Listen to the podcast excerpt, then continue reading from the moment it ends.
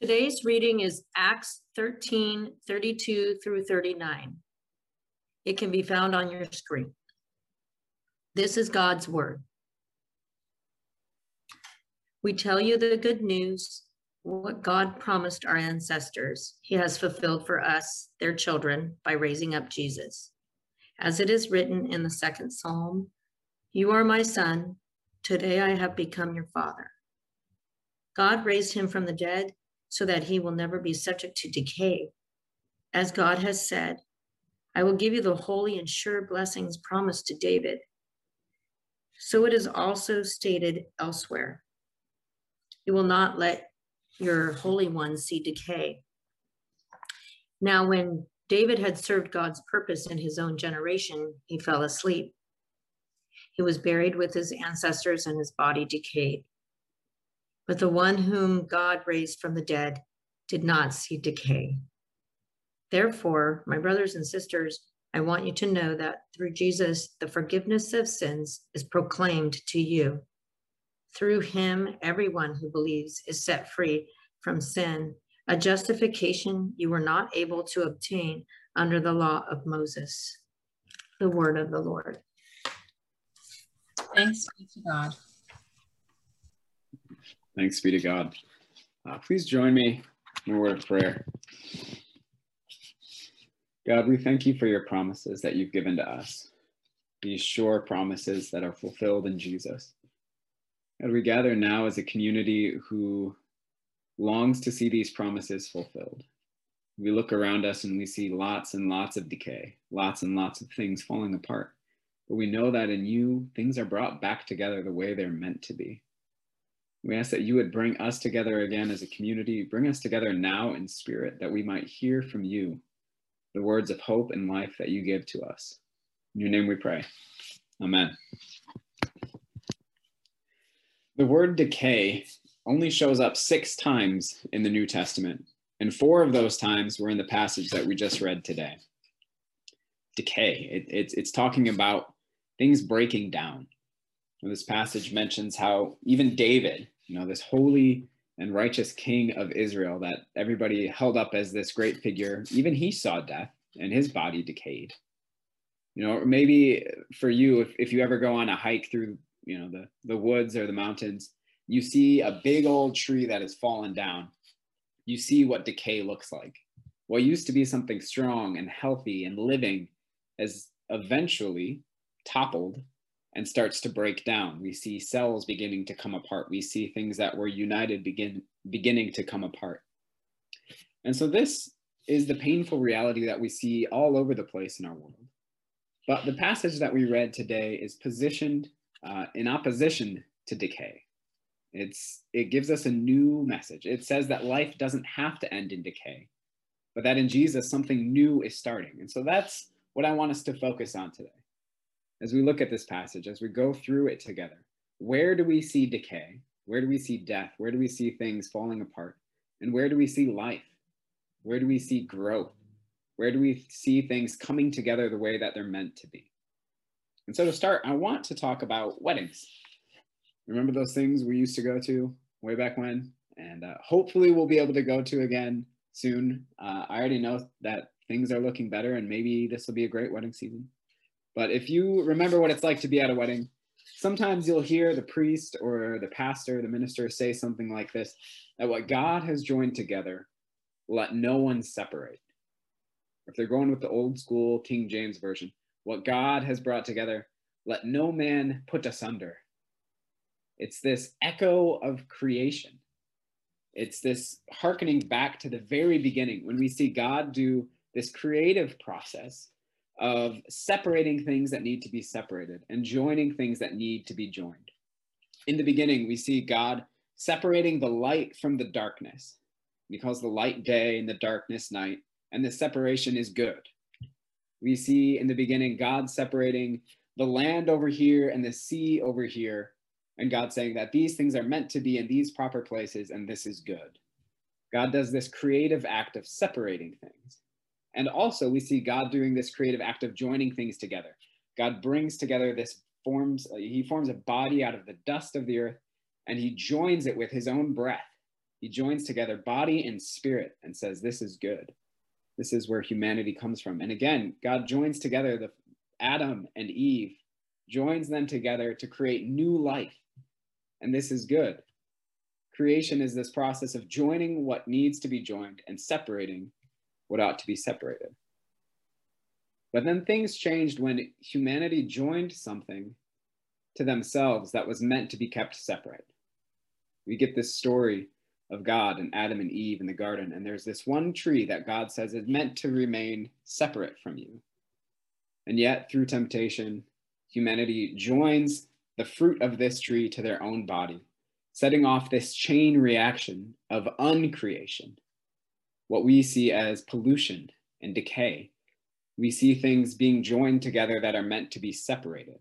We see things being separated that are meant to be joined together. We see this in decay and death, cells coming apart that are meant to be whole.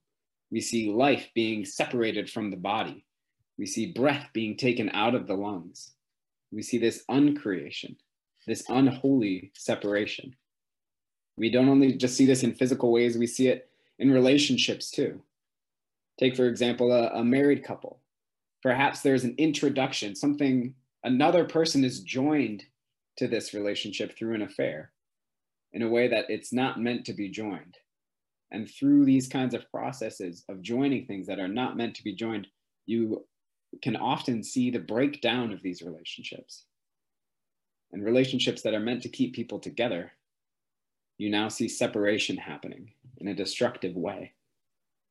Or maybe you even look at it in our society. This is this is essentially what racism is. People and communities being separated that are meant to be joined. People that are meant to be united in one community. Or entire communities being separated from the resources that they need. We see this unholy separation in our society through things like racism. Or even our own church. You know we're all on these zoom calls together we're separated in our own homes you know, this is what we've had to do for the last year, but this is not what the church is meant to be. You know, we, we've all sort of um, compromised with this because it's what we needed to do to keep people safe. But I think we all know that this separation, this worshiping in different rooms over Zoom is not the way that it's supposed to be. We see this separation that that tears us apart. I really look forward to next week when we can join back together. But we see this separation, we see this disorder, this uncreation. And there's actually a scientific principle behind this. If you know much about physics, the second law of thermodynamics is called entropy. Now remember the first time I heard that word, I was on I was on a date with somebody in college and we were out for dessert. And if you know me, my personality is a pretty optimistic, cheerful person. That's that's just kind of who I am.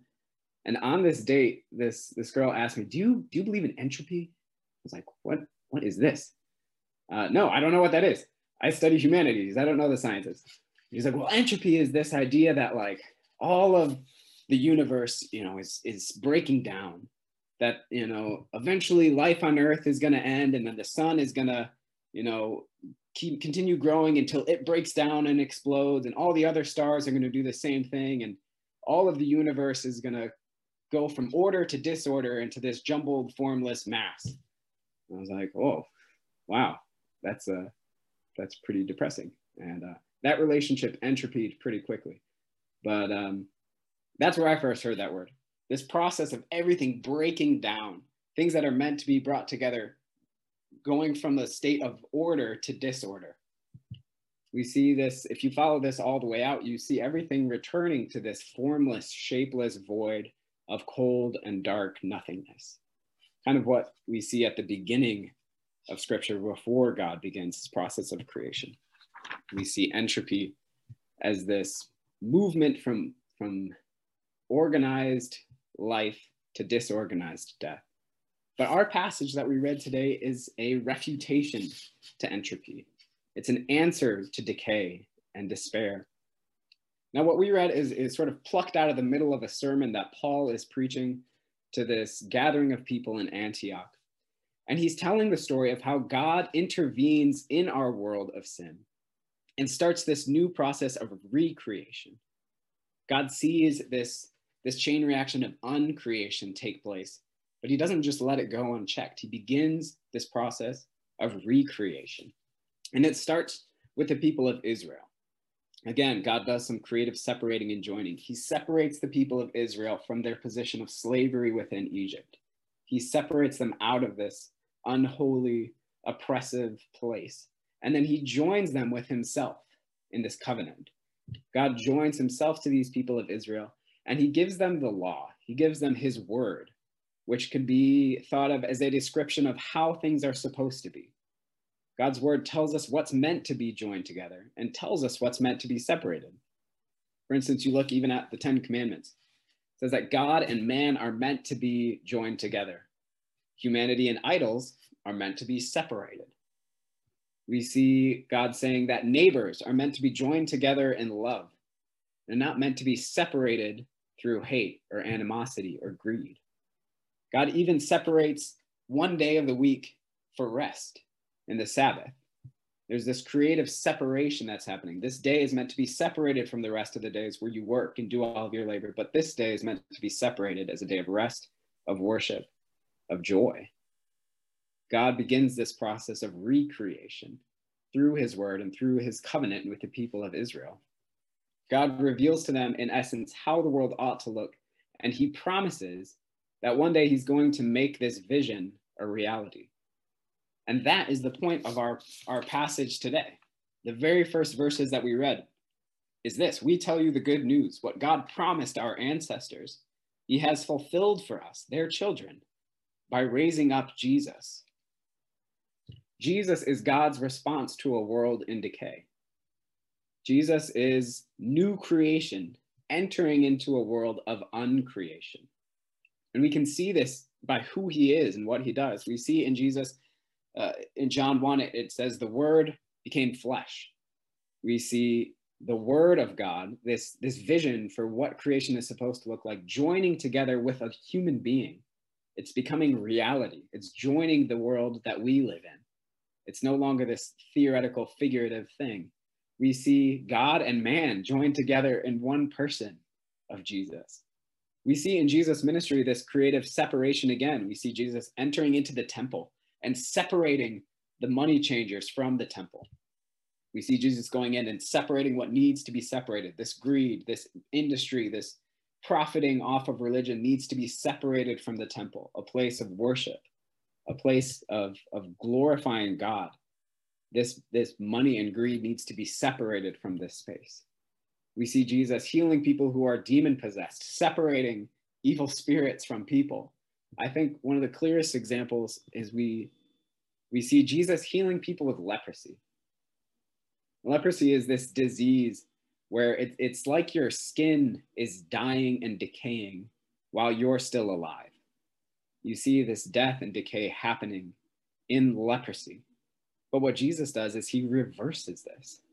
In a world that's decaying, Jesus comes and heals people of leprosy, this disease that was, was untreatable in ancient times. It was a death sentence. And it meant that you, as, a, as an unclean person with leprosy, needed to be separated from the community. Jesus comes and brings healing. He reverses decay. He brings life where there's death. And he reunites people to their communities. We see this is what Jesus is doing in his ministry. But the central act of creation that Jesus does during his time on earth is what he accomplishes on the cross. Here we see the ultimate act of separating and joining. We see in Jesus' death on the cross him separating us from our sin. We see Jesus separating us from the source of death and decay. In, in verse 39 of what we read, it talks about Therefore, my friends, I want you to know that through Jesus, the forgiveness of sins is proclaimed to you. Through him, everyone who believes is set free from every sin.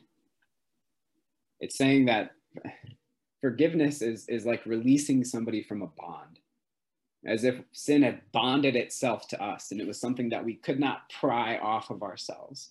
We had been joined to this sin in a way that we were not meant to, but we couldn't separate ourselves from it. But in Jesus' death on the cross, we see his life being the thing that separates us from this source of death and decay. You know, in Psalm Psalm 103 says that as far as the east is from the west, so far as he removed our sin from us. That this thing that was causing death and decay and destruction is now being separated from us in a way that it never could before. But not only this, we see joint Jesus joining us to himself and to each other on the cross. We see now instead of being bonded and united to this sin, this source of death and decay and separation, we're now joined to Christ himself, the source of life, of new growth, of joy, of peace, of instead of something decaying and breaking down into nothing, we're now united to something that is growing stronger and stronger and more and more alive. You know, the Apostle Paul later writes about this in Ephesians 2. He says uh, to this church, Remember that at that time you were separated from Christ, excluded from citizenship and God's people, and foreigners to the covenants of the promise, without hope and without God in the world. But now, in Christ Jesus, you who once were far away have been brought near by the blood of Christ. It says, You who were separated and far away in Christ's death have now been brought near. You have been joined together again with God in the way that you were meant to be. And in that relationship, you're again joined to your neighbors. You're joined to, to the rest of humanity in a way that we are meant to be joined together. We are now bonded to the source of life instead of bonded to something that causes decay. In Jesus, we see a separation of sin and decay from the world. We see this separation happening in his death, and in his resurrection, we see something amazing happening. We see that death and decay are now dying and decaying. We see that there's this reversal of things falling apart. We see that now things are coming together in the way that they are meant to be. We see this inversion of entropy. Instead of a constant breaking down, we see things coming together in the way that gives life. Now, to close, there's two images I want us to hold. One is uh, is a little bit grim and grisly. It's it's if the natural conclusion of a world in decay is a dead body, that's what we see around us. That's what we see happening. It's it's a reality of a world in sin. But if this is the natural conclusion of a world in decay, then I think the best image that responds to this, that we see from being in Christ, is, is this image of a new baby forming in a mother's womb. Instead of a body breaking down and falling apart, in new life, we see a body being formed, being knit together. We see small cells growing and coming together and joining in the way they're meant to be, and a body forming instead of a body decomposing. We see new life growing. This is what we have as a world united to Christ instead of being united to death and sin and decay. We see this new life forming that gives joy and meaning. We see this whenever relationships are restored. We see this whenever communities are reconciled. And I think next week we're going to have a really beautiful image of, of a community that has been separated, joining together again in the way that God has called us to be joined in Christ as a community that gives life, a place of growth and life instead of a place where things fall apart. That's the community that we are called to be. That's the community that Christ allows us to enter, the community of hope that knows that we have a Savior who is setting things right, who is recreating the world and joining what needs to be joined and separating what needs to be separated. Let's pray. God, you are our creator. You join us together in you in a way that we were unable to do on our own. You have separated us from sin and death when we were helpless to do so. We give you thanks and praise, God, for doing this saving, creative work. We thank you for your son's death on the cross, which separated us from our sin. We thank you for his resurrection, which has joined us to himself. God, we ask for your hope to be at the center of who we are, that when, when we see so, so much decay and death, that we would respond to that with the answer that we have in you, instead of becoming overwhelmed by the breaking down of what we see around us, we would remember the light and hope that we have in your resurrection of things coming together and life growing in the place of death. In your name we pray. Amen.